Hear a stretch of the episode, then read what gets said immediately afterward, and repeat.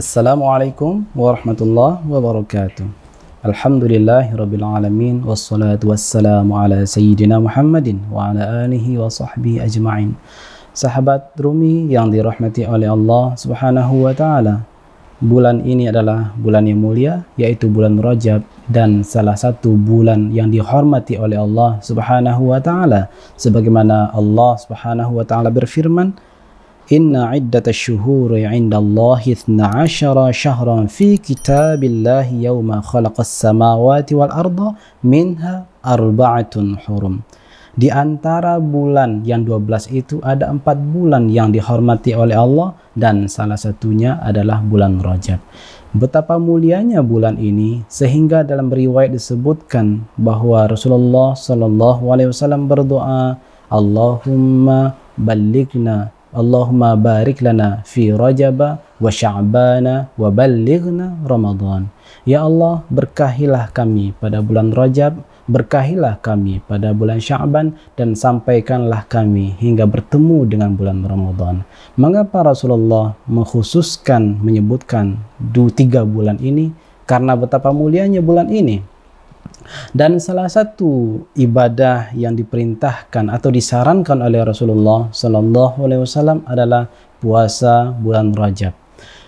Memang para ulama menjelaskan bahwa ibadah-ibadah atau fadilah-fadilah yang terkait dengan bulan Rajab banyak bertebaran hadis-hadis yang bermasalah mulai dari kualitasnya dhaif, kualitasnya mungkar hingga kualitasnya maudhu tapi kita perlu membedakan antara fadilah Rajab dengan amal di bulan Rajab.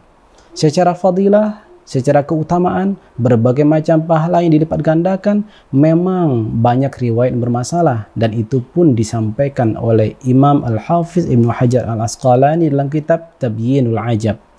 Beliau menampilkan semua riwayat tentang keutamaan bulan Rajab sekaligus belum menjelaskan sisi-sisi kelemahan riwayat tersebut. Namun beliau tidak menafikan bahwa ada amalan yang masih bisa dilakukan pada bulan ini. Dan sering dan amat kita sayangkan di antara ulama-ulama atau tokoh-tokoh agama di tengah muslim hanya memetik sepotong-sepotong ungkapan dari kitab ini namun meninggalkan bagian penting pendapat atau penjelasan oleh Imam Al-Hafiz Ibnu Hajar Al-Asqalani. Ternyata beliau bagian akhir setelah kalimat yang dipotong itu beliau memberikan solusi bahwa masih ada amal yang bisa dilaksanakan yaitu salah satunya adalah puasa bulan Rajab. Suatu ketika Rasulullah Sallallahu Alaihi Wasallam bersabda, "Sumu ashurul hurum watruk, sumu ashurul ashurul hurum watruk, sumu ashurul hurum watruk." Puasalah pada bulan-bulan haram, kemudian tinggalkan puasalah pada bulan-bulan haram, kemudian tinggalkan. Tiga kali Rasulullah mengkalamkan demikian. Lalu Rasulullah di ujung mengatakan, dan tinggalkan. Ungkapan dan tinggalkan ini adalah ungkapan bahwa perintah tadi menunjukkan perintah sunat, bukan perintah wajib. Memang riwayat khusus yang menyebutkan rajab bermasalah. Tapi riwayat yang menyebutkan secara umum tadi haram, bulan haram, termasuklah di dalamnya bulan Rajab. Jadi amalan pada bulan Rajab seperti berpuasa tercover oleh riwayat yang bersifat umum tadi meskipun tidak disebutkan secara jelas nama bulan Rajab. Di situ kita dapat memahami bahwa berpuasa di bulan Rajab pun boleh dilaksanakan dan itu insya Allah mendapatkan pahala dari Allah Subhanahu wa taala. Bahkan suatu ketika para sahabat melihat Rasulullah berpuasa Sampai-sampai kami mengatakan, kayaknya Rasulullah tidak berbuka. Suatu ketika pada bulan Rajab, pada bulan haram, Rasulullah tidak berpuasa. Sampai kami mengatakan kayaknya Rasulullah sudah nggak berpuasa. Artinya di sini kita pahami adanya puasa dan adanya tidak berpuasa.